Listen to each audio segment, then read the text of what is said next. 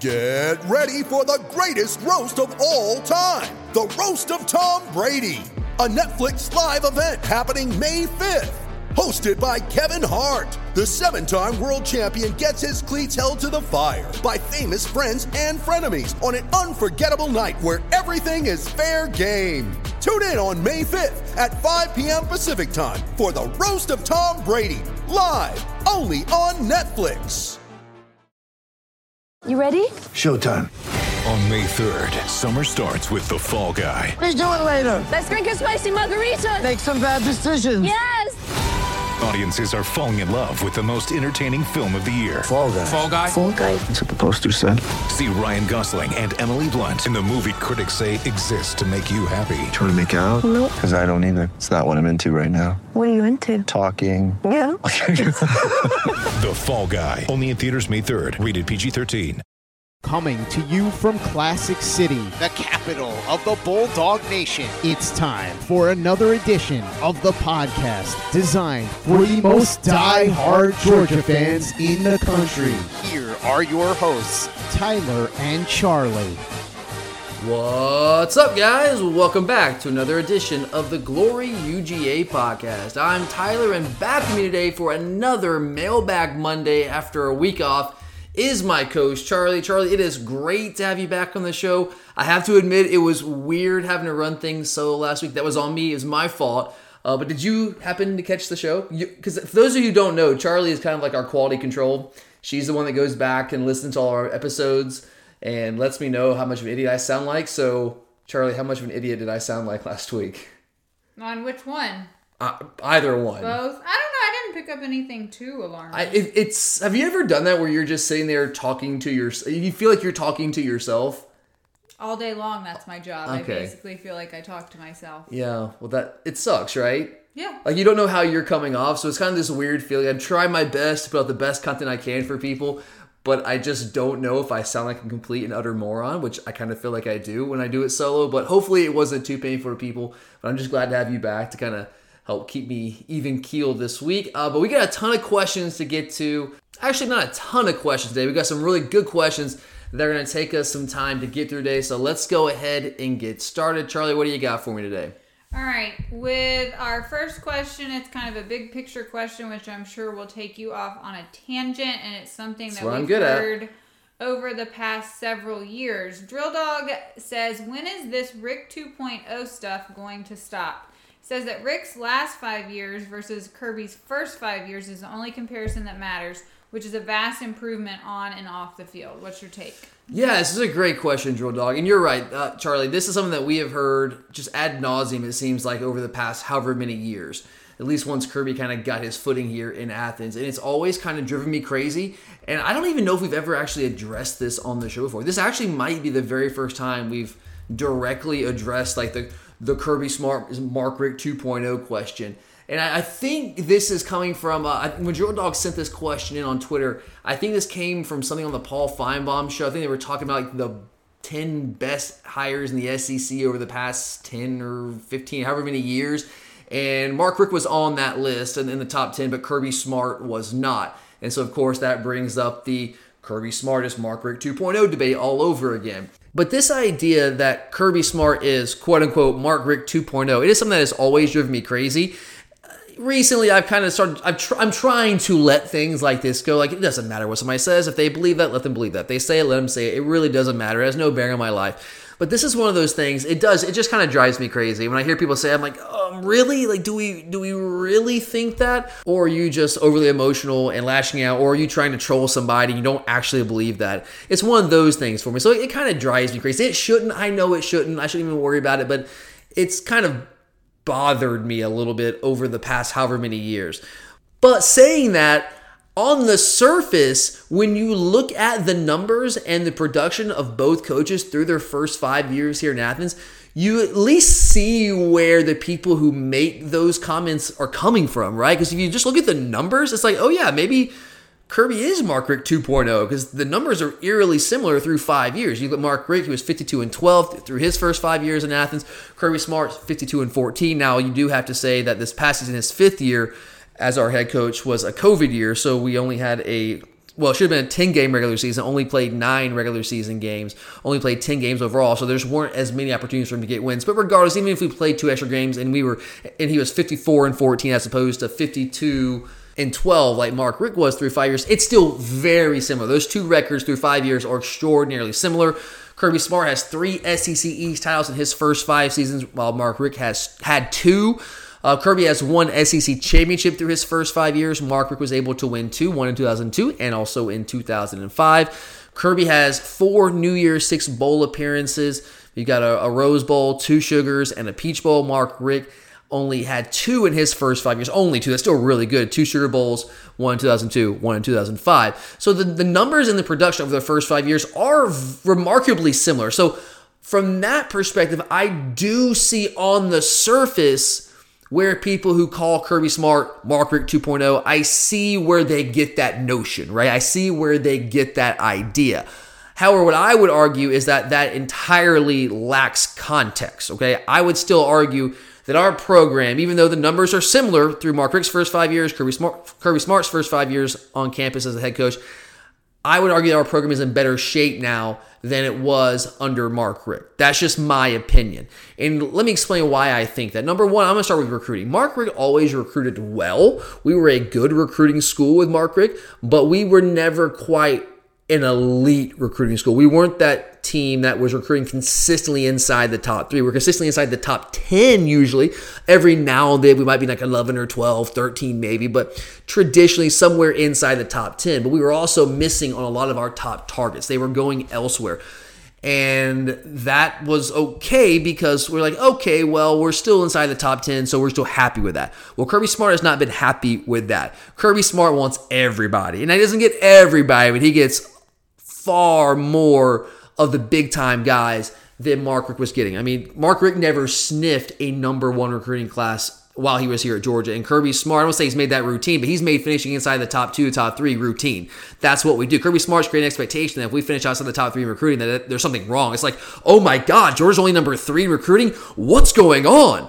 Whereas if, if Mark Richt was ever number three recruiting, like, oh my God, Mark Richt is doing work on the recruiting trail. So we're recruiting at a higher level. And I think that matters because I think it gives your program more stability because you're stacking elite class on top of elite class. And Mark Richt had some elite classes, but he also has some classes like the 2013 class that ended up being an abject disaster and is one of the big reasons why he ended up losing his job. Yeah, sure, there was some coaching instability and some things going on behind the scenes, things got out of control, but that class was really weak. A lot of the, the guys that were considered the top recruits in that class ended up leaving. I mean, talk about guys like Trey Matthew, Brendan Langley, those kind of guys, they never finished their careers. Or Shaq Wiggins, Tim Kimbrough, uh, Tramel Terry. We all know what happened with Bryce Ramsey. I mean, that class had 32 players in it, and it was number 12 in the nation. And and half those, more than half those guys just end up leaving, just never finished their careers. Johnny O'Neill, AJ Turman, guys, Jonathan Rumph, the Sasquatch, right? Like, where is he? That kind of guy. Uh, that class was an abject disaster. It really was. Kirby Smart is never, ever, ever, ever, ever going to have a class like that. I, and I know I always say I hate to speak in absolutes, but this is one thing I feel very confident saying. Say what you want about Kirby Smart as an in-game coach at times. I know there's some things that he, that he can work on and he has improved on. But recruiting, he is as elite as it gets. I think Kirby Smart's the best recruiter in America year in and year out. Kirby Smart is never going to put a class together like that. And that is not going to happen. I'm not going to say that we're going to win the SEC, SEC East every year in a Kirby for the next however many years. Heck, we didn't win it last year. But recruiting is not something that we're ever going to have to worry about. And that matters because you're not going to have those classes where you have gaps in talent where you're trying to fill those gaps somehow. And that's when you start to have those bumps in the road and you start having like seven win seasons, eight win seasons. That's not going to happen. Yeah, Mark Richt recruited well, but he a lot of times wasn't able to stack. He never really was able to consistently stack elite class on top of elite class on top of elite class on top of elite class like Kirby Smart has and has shown absolutely no signs of showing down, which again, I think that gives our program more stability. Therefore, I think that means our program is in better shape. I also think our brand on a national level is more relevant. I'm not saying that our brand was not relevant under Mark, especially in the first five years of Mark Richt's tenure. Our brand was relevant, but not to the degree that it is now. I believe that Kirby Smart's taken to another level. A big part of that is the fact that we played for a national title and came within one blown coverage in overtime of winning a national title, and not just winning a national title, but beating the king, the big bad dude on the block, beating Alabama, the big boy in college football, doing it to them. That even, even though we fell short, doing it like that on that stage with that team, and also the 2018 SEC title game that we should have won that we ended up blowing. I think that has given our brand more relevancy on the national scene than it was during the early years of the Mark Richt tenure. Again, not saying that our brand was not relevant in the early 2000s. I just think it's more relevant now nationally. And it's also that uh, goes to another reason as why we're able to recruit like we are right now. And I would also argue that structurally, our program is stronger right now, particularly from a facilities and a support staff standpoint. I will kind of defend Mark Richt here with this to a degree because I don't really think it was Mark Richt's fault for most of his tenure that our facilities, I don't want to say we're subpar, but we're not as good as they need to be to consistently compete at that elite level year in and year out and recruit at an elite level year in and year out. Because there were some obstacles in his way in the athletic department that just didn't make that happen. I remember McGarity saying early in his tenure is like, well, you know, uh, yeah, I know Mark wants an indoor facility, but you know, how many times a year would we use that? Is it really worth all that money and that investment if we only use it a handful of times when it rains each year? And it's like, dude, that's not what it's about. You don't get it right now.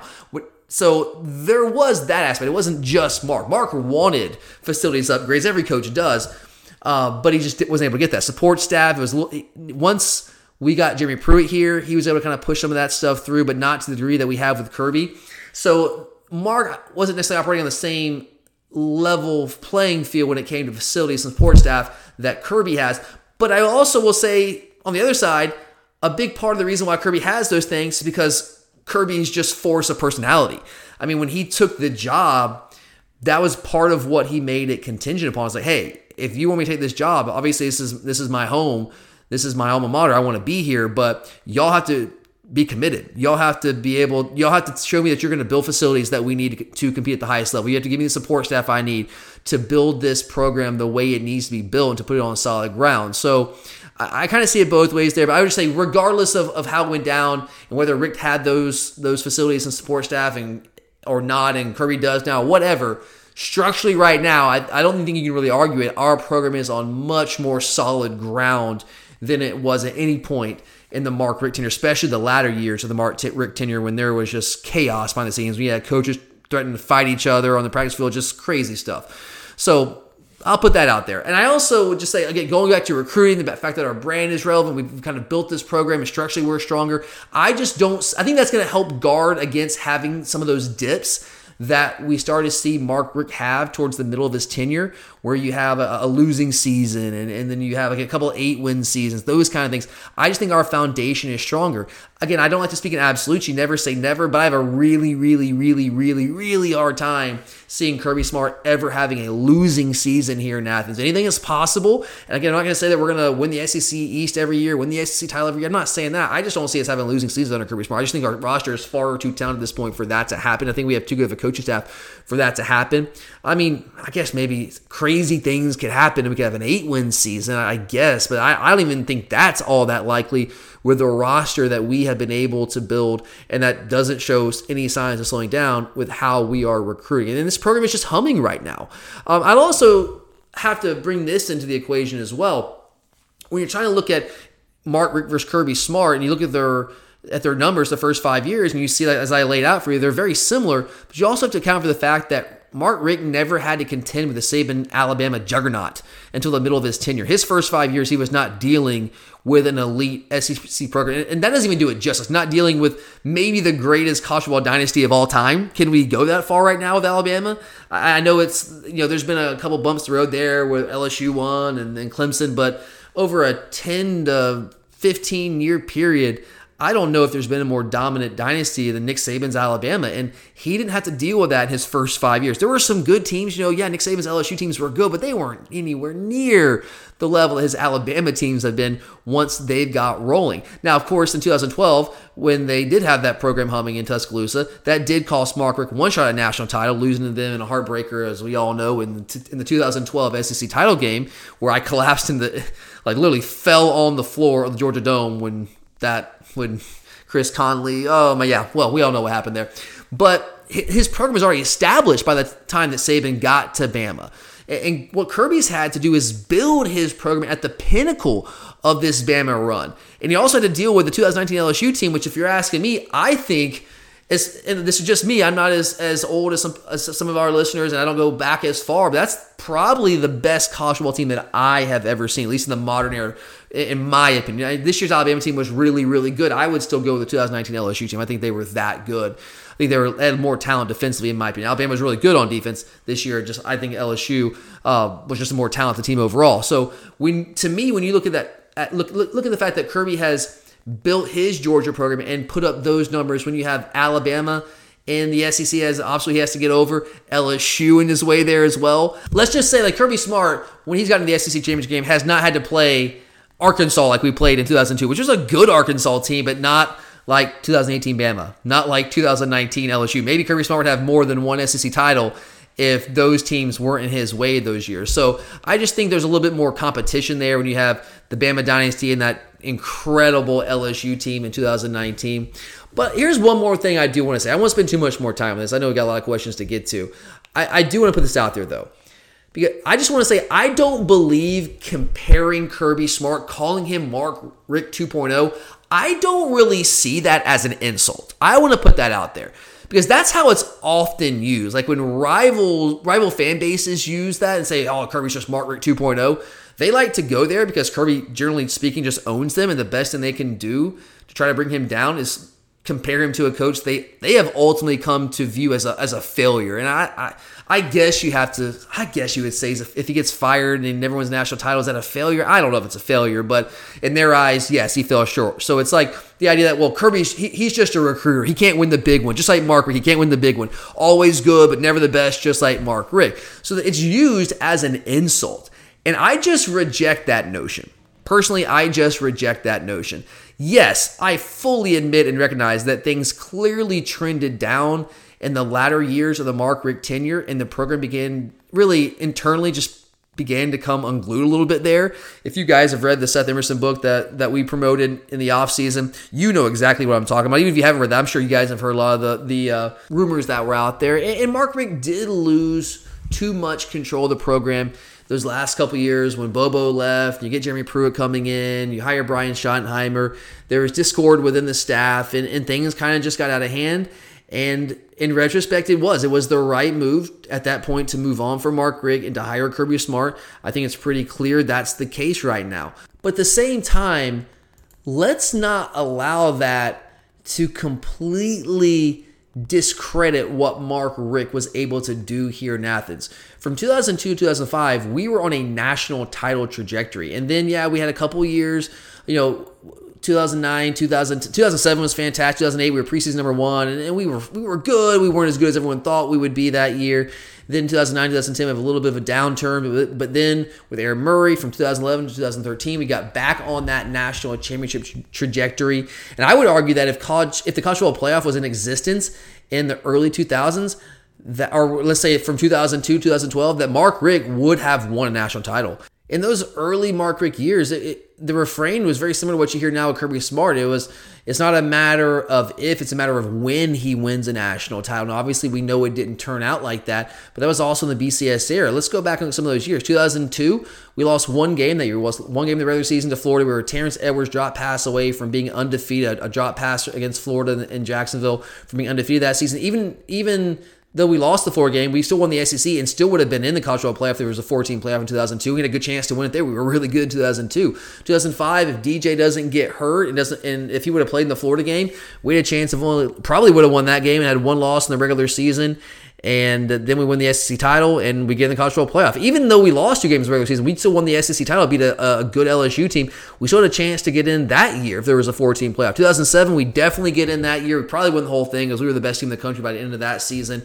Just kind of screwed ourselves losing to Tennessee that season. In 2012, yeah, I know we had the heartbreaking loss to Alabama in the, in the uh, SEC title game. I think we were one of the two best teams in the country that year. If there's a 14 playoff, I think we probably get in 2012. And so I think if you look at it, one of those years, 2002, 2005, 2007, 2012, if there's a college football playoff, Mark Richt probably would have won one. You can't say anything for sure, but there's a really good chance that we would have won a college football playoff, and that would obviously have completely changed perception of Mark Richt. It was just unfortunate timing for him. We were in the BCS era and not in the college football playoff era. And I just point that out to use that as evidence as to why I don't consider it an insult to call somebody Mark Richt 2.0. And I know why they do because Mark Richt never won the national title. I get it.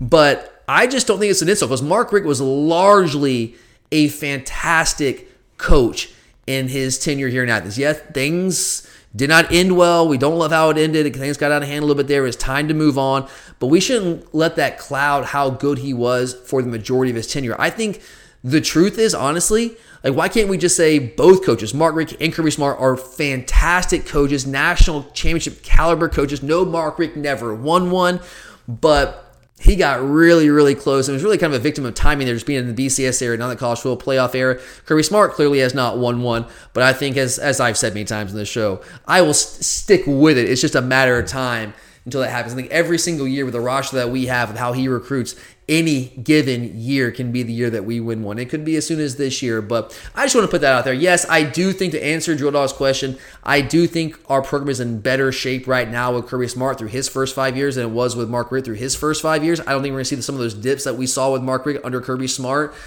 But I also don't really consider it an insult to call somebody Mark Richt 2.0. You could be called a lot worse than that. You could be called Tommy Tuberville 2.0, Ron Zook 2.0, Mark Richt 2.0. I don't really consider that an insult. Just want to put that out there. You're a podcast listener, and this is a podcast ad. Reach great listeners like yourself with podcast advertising from Libsyn Ads. Choose from hundreds of top podcasts offering host endorsements, or run a reproduced ad like this one across thousands of shows to reach your target audience with Libsyn Ads. Go to libsynads.com now. That's L I B S Y N ads.com. You're a podcast listener, and this is a podcast ad. Reach great listeners like yourself with podcast advertising from Libsyn Ads. Choose from hundreds of top podcasts offering host endorsements, or run a reproduced ad like this one across thousands of shows to reach your target audience with Libsyn Ads. Go to libsynads.com now. That's L I B S Y N ads.com. You're a podcast listener, and this is a podcast ad. Reach great listeners like yourself with podcast advertising from Libsyn Ads. Choose from hundreds of top podcasts offering host endorsements, or run a reproduced ad like this one across thousands of shows to reach your target audience with Libsyn Ads. Go to libsynads.com now. That's L I B S Y N ads.com. All right. Well, the next two questions are about the announcement last week that Georgia has scheduled an upcoming home and home series with Louisville. The Dogs will travel to the Bluegrass State in 2026, and the Cardinals will return the favor in 2027. So that's still a while out. We'll see if it actually happens. Oh, it's under Um, contract. It's not like it's not like Ohio State back in you know I guess five or six years ago we had a memo of understanding. Was the home and home with Oregon under contract? It was, it was. Then we yeah, you're We right. a That's fair. That's fair. now, yes, but yes. I just it's a long way away. I do want to say uh, I want to give you credit here. Congratulations for pronouncing that right. So many people don't pronounce that word right. I- What? So many Louisville. Oh. All like all of my friends that I talked to this week about that. Did you see that that we scare that we scheduled Louisville? I'm like, and I don't even care. I'm not from Kentucky. I don't know anyone from from Kentucky. I just I just for some reason it's like a pet peeve of mine. Like pronouncing that word. Like, I don't know. It's stupid. It's Moving on. Louisville, but Moving good on. job there. Sam wants to know what do you make of the Louisville home and home series? Is he supposed to be excited about that? I mean, yeah. Are, I- aren't you a little bit excited, Charlie, when you saw that announcement? I mean, again, we'll see if it actually Okay, so it's not Ohio State, and yes, it's 2026, 2027, but that's not that far away. We're not talking about a decade down the road. We're talking about five years down the road. Like, I think this is going to happen. And, like, is it going to South Bend? Am I that excited about it? No, I'm not that level excited about it, but I like going to new places. I like going to college campuses that I've never been to. I've been through Louisville. I've never stopped in, in Louisville. I've never been in the campus, never been to a game there. That's exciting for me. And I know, like, I'm I'm probably in the minority here. I don't know, Charlie. Maybe you're with me on this. I actually like going to road games. Sometimes I like going to road games more than I like going to home games. I've just been to so many games inside of Sanford Stadium. Don't me wrong. I love the environment. I love the whole the whole setup. I love all that. I love being in Sanford Stadium. It, it's it's kind of where my heart is, obviously. But it's all there's also something really cool about going to places that you don't really normally get to go to. Going to South Bend, like that was a once in a lifetime opportunity. I, I had an incredible time there. The Rose Bowl, all those trips. I mean, going to Colorado was fantastic. That was so much fun. So I personally am very excited about going there. I know it's five years down the road, so you can't get as excited as you would be if it's like, oh, next year. But I think it's gonna be a lot of fun to go to a different place, uh, see something different, see a different campus. And Charlie, like, wouldn't we say like it's at the very least better than having to watch us play Charleston Southern here in Athens, right? That's right? true. Yeah, or Austin I don't P. like those games. Like, so uh, yeah, I I think we sh- like I don't want to tell you pe- anyone how to feel. You guys feel how you want to feel about it, but I think it's yeah, it's it's exciting. Not again, not like, it's not the same as like if we had scheduled Michigan or something like that, but it's still an, an exciting matchup. It's better than playing some of these you know one double A teams or our FCS teams now. So yeah, I'm excited about it. All right. Uh, same subject. Daniel says that Georgia's future schedule is loaded. But if you're Josh Brooks, would you want to keep this trend going in the future? And if so, which three teams not currently on the schedule would you add? Yeah, we've had questions like this in the past, but it's been a minute. It's been a, it's been a year or two. So yeah, I'm happy to answer this again. So um yeah, all right, three teams. I'm gonna write down the three I think you're gonna say. Okay, do this. All right, here's a sticky note. I don't have a pen. In I've got office? pens all over the place. No, there's a Okay. pen right there. All right, write them down. So I'm gonna think. All right, real quick. Top three teams. Can it be teams that we've already played in the past, or team that we've done home and homes with, or has to be new teams? No, I'm just saying three teams you would like to go to. So we can we can have already gone there recently. Sure. I don't know. Doesn't even make sense. Like, can I say South? Can I say Notre Dame? I mean, I knew that's what you were getting at. I no. See, I don't know if Notre Dame would be as fun a, second time because South Bend is not a great town. Like Right. South Bend was. So okay, let's okay, do- okay. Three. Let's just let, let, let- for the purpose of this question, let's do three teams that we have not played recently. Okay. All right. So I'm gonna go first for me. I know this is not this is not necessarily a power program. It's a consistent program, a consistently good program. I'm gonna go with Wisconsin because I have heard a lot about Madison, Wisconsin being an awesome college town, and it's a Big Ten town. I've never been to a Big Ten college campus. I have you? No. I've never been to a Big Ten college campus, any of them. So that's way up there on my list. I don't know if it'll ever happen, um, but that would be one that I think would be a lot of fun to go to. Again, I know it's not like a power program, a sexy program, but that would just be a really fun, unique, different kind of trip. So I would put that way up there on my list.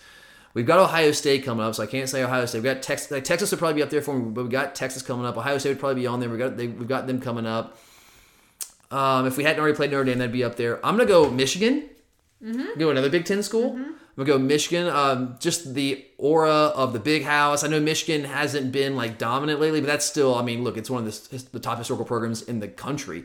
So yeah, I would, I would go Michigan, and let's go for the third one.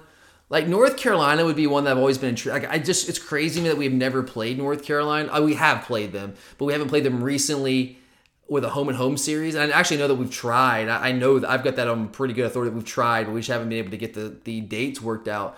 So that would always be a fun one because it's, it's an easy trip up there. Chapel, I have been in Chapel Hill. It's a really cool college town. Franklin Street. There's it's got some similarities to Athens. Not not Athens, but you know, it's a it's a it's a nice town. That'd be cool. But I'm gonna go out to the West Coast.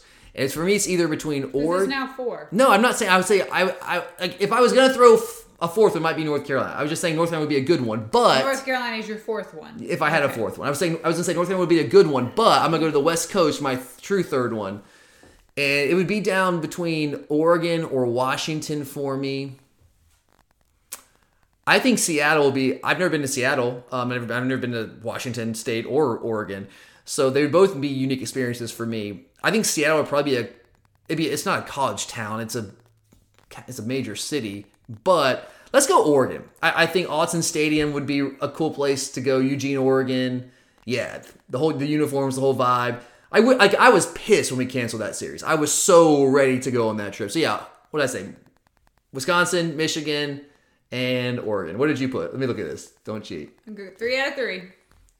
I had Texas and Ohio, and then I forgot that we already Where had them had okay, well, yeah, you did. All right, yeah. Washington, not Washington. I can't read Wisconsin. Wisconsin, your handwriting. What is that? Wisconsin. I thought Wisconsin, I had bad handwriting. Oregon. Okay, Wisconsin, Michigan. You had it. You had it. I know this is not a visual medium, but guys, she had it. I don't know. Three If, out of three. all right, what would you? Where would you go?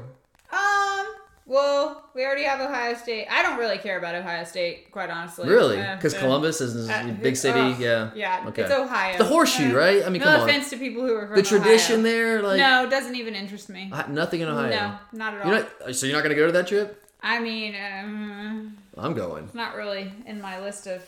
I know you're not It's excited. my I know you're not excited about going to the Rose Bowl again for the for the UCLA game. No, I'm Like not. I, I will say this for those of you who went to the, who went to the Rose Bowl, you know what I'm talking about.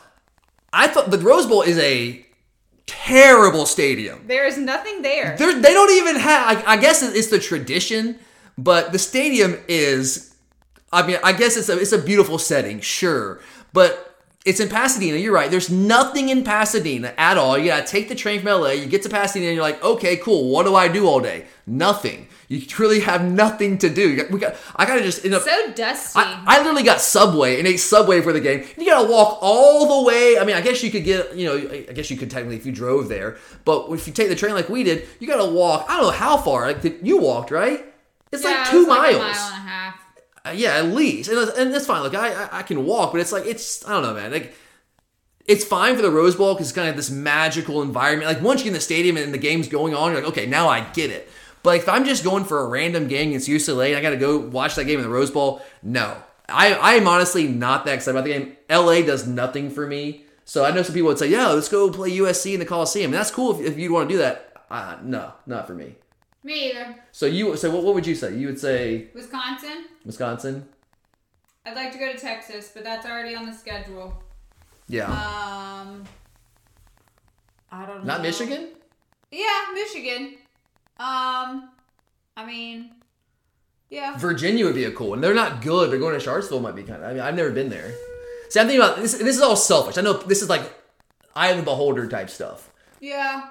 Like we're going to Florida State, and I, honestly, Florida State doesn't really do much for me No. anyway. Um, No. Miami, no. See that I would I, no interest in because the stadium's in the middle of nowhere. No.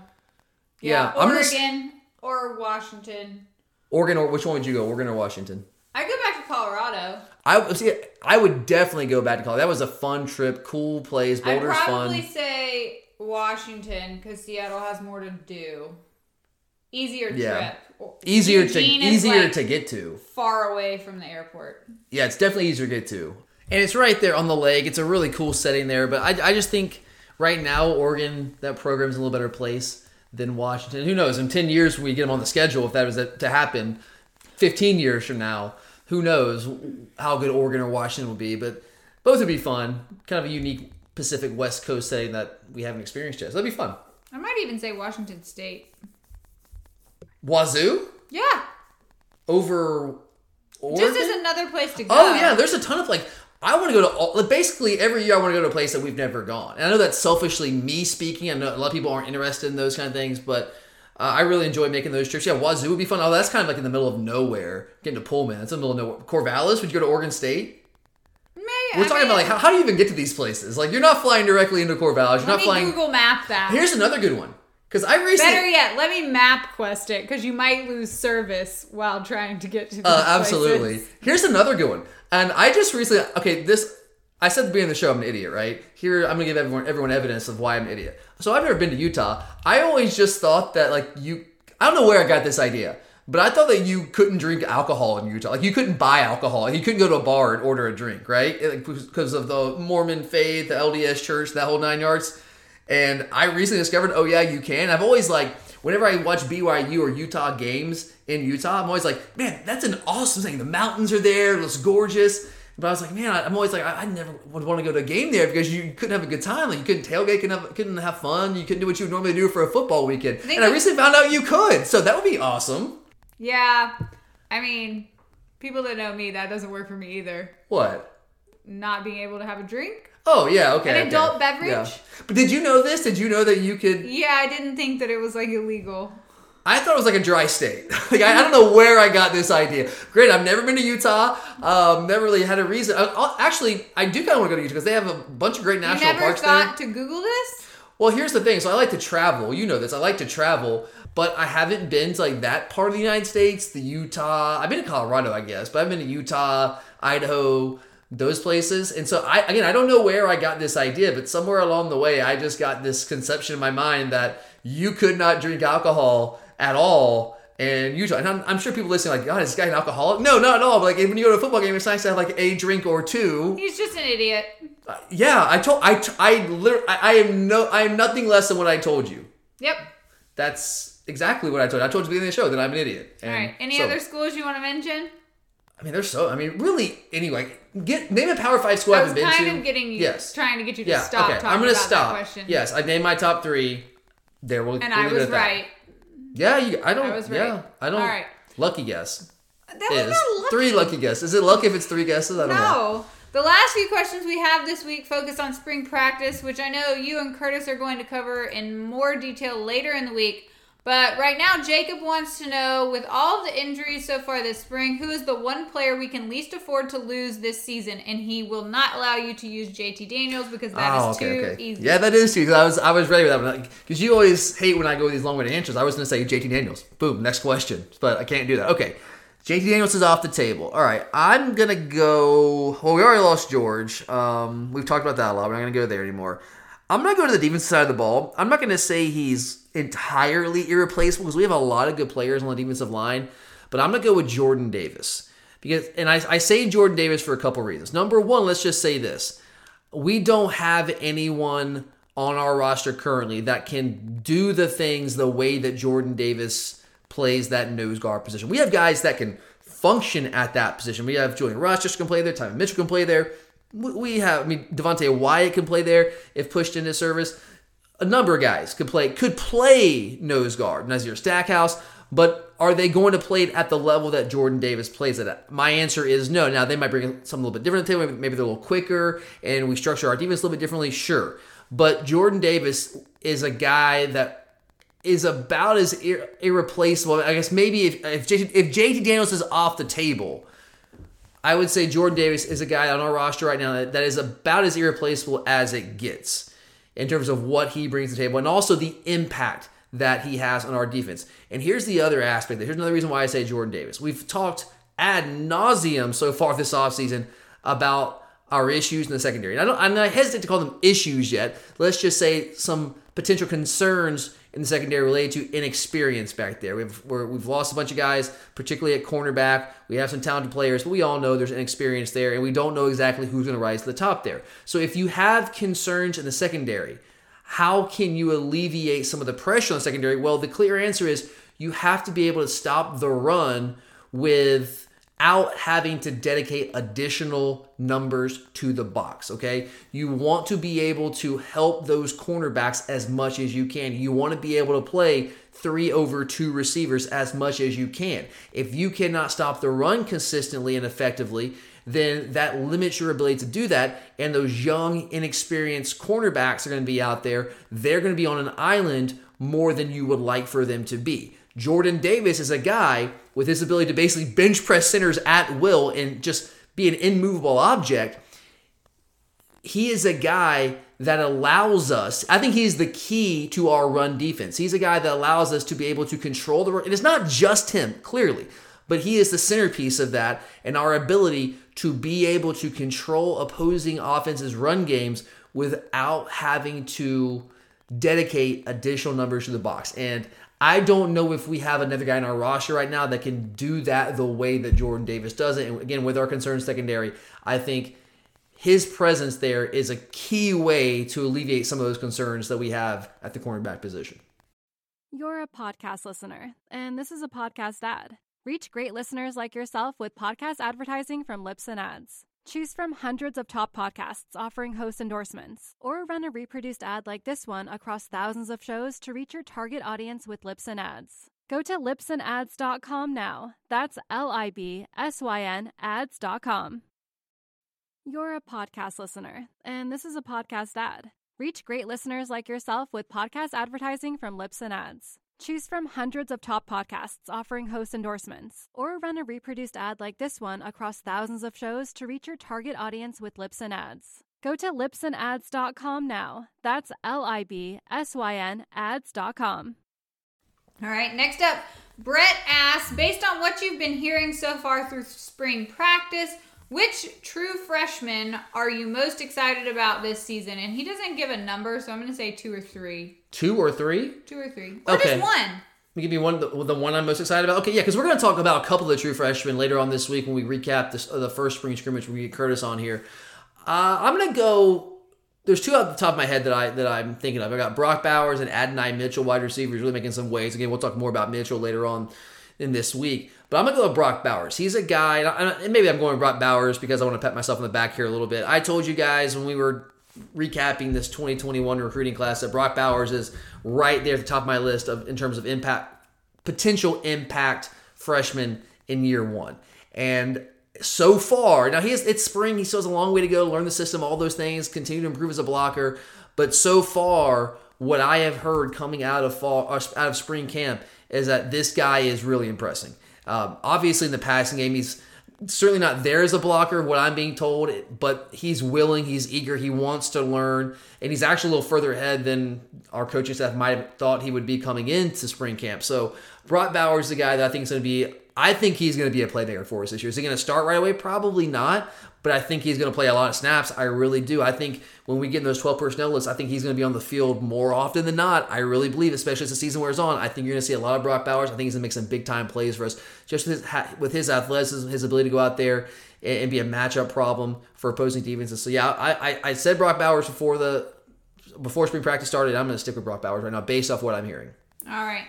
The next question comes from SW Dog twelve twenty four. Now I know you did watch some of the Clemson spring game, right? I watched most of it. Yes, all right, not so all of it, but most of it. He wants to know if you feel better or worse about our chances in week one. Yeah, that's a good question. Um, I would say that first off, let's just say it, it's really hard to make judgments based off of a spring game. I caution people with any spring game, whether it's our spring game, Clemson spring game, Florida spring game. I know it's the only football that we get right now, so it's really hard to not draw these like definitive conclusions. It's very easy to do that because it's all you see right now, and we're just so starved for it.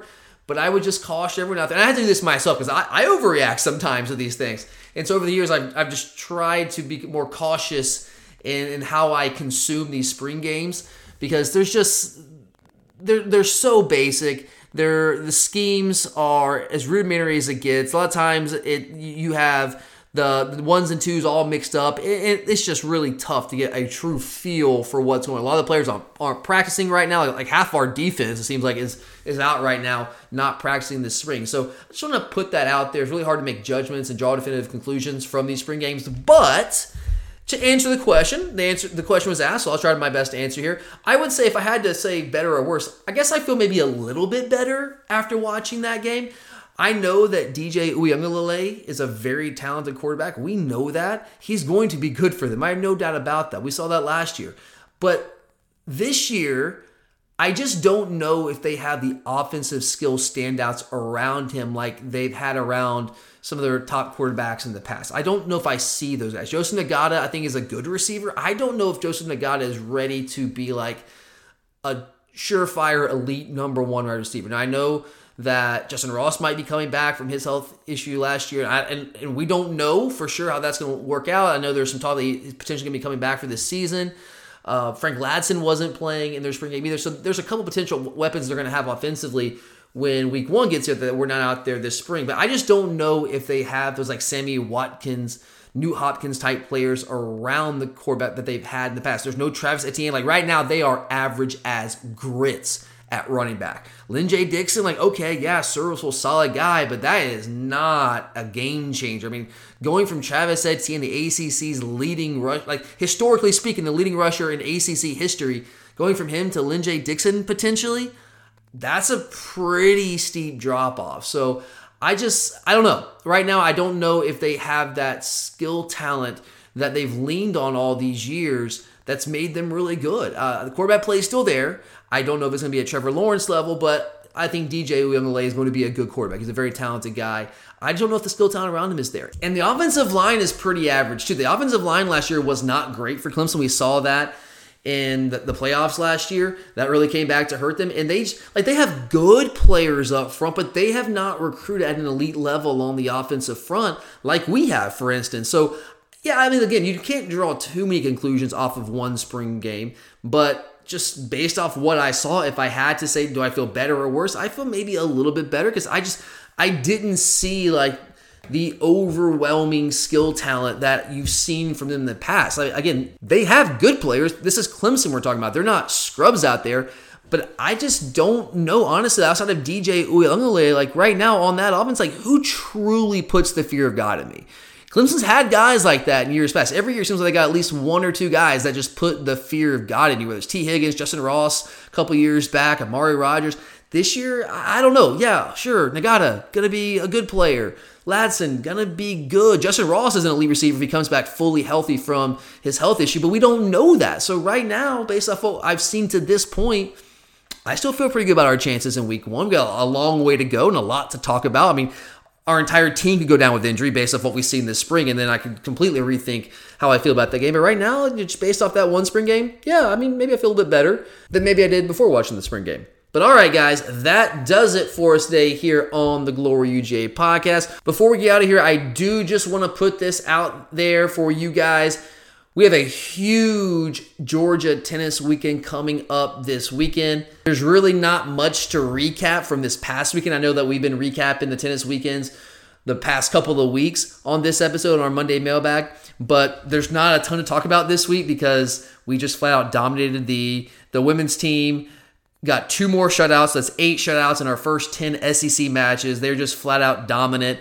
They actually have fully clinched at least a share of our 11th SEC regular season title. And if we can just win one of our next three matches, which, spoiler alert, is going to happen, we are going to win the SEC outright, the SEC regular season outright, which is a fantastic accomplishment. Now, we have a lot more that we want to accomplish, but still, regardless, that is a fantastic accomplishment for the women's team. And they are closing up the regular season homestand this coming weekend with matches against Alabama on Thursday at 5 and Auburn on Saturday at noon. So if you want to come out and watch the Georgia women's tennis team clinch an outright SEC title, come out this weekend, support this team. I will absolutely say this is the best team on campus this season. I, I, don't think there's much of a doubt in my mind. So you really only got two more chances here in the regular season to come for free. The NCAA tournament will, will, at least we will host a regional, so you have a chance to come watch matches if the NCAA allows that, but you have to pay to get in for those. So you got two more home matches that you can get in for free. The first 275 people get in. It's first come, first serve. And I think it'd be really great to have as big of a crowd as we can to send off a couple of incredible seniors on this year's UGA women's tennis team. Katarina Jokic, who's the number one player, number one singles player in the country, one of the best doubles players in the country. She's just incredible. She's uh, been lights out basically since day one for us. And she will be having her senior day on Saturday, along with Elena Christofi and Marta Gonzalez, who are fifth year seniors. Those three young ladies have just been fantastic players and fantastic representatives of our university for four or five years now. So if you get a chance on Saturday, I know it's a little early at noon, but come out, support the team, and also support these young ladies who have just been uh, fantastic dogs. Just talk about damn good dogs. I think that fits all three of those players. They definitely deserve our support. And then on the men's side, we only have one home match this weekend, but it's a big one. Friday at 5 p.m. against number six Texas A&M. Our guys are on a roll right now. We've documented many times in the show that early in conference play, we suffered a couple back injuries to two of our top four singles players, two of our top four doubles players at that at that rate, and that really kind of set us back early on. But we've fought through that, and now we are rolling five straight conference wins, and we've got a big one, number six, coming in to Athens Friday night. It's gonna be a big time environment. It always is, guys. If you've never been to a Georgia tennis match Friday, the men's match Friday at five against A and M. That would be a good one to come to because that's it's a big time. It's probably gonna be a top ten matchup. We were number eleven coming to this week. We beat Arkansas six one on the road, so it's a really good chance we'll be in the top ten. A and M will almost certainly still be in the top ten. So it could be a top ten matchup here in Athens that could really improve our seeding in the SEC tournament. So come out, support the women, support the men. Got a lot of great tennis going on this weekend here in the Classic City. But all right, guys, that officially does it for us today here on the Glory UJ podcast. Thanks for listening. Curtis and I will be back later on this week to recap week three of Georgia's spring football practice, including our first spring scrimmage that took place on Saturday. So be looking forward to that. But for Charlie, I'm Tyler, and as always, go dogs!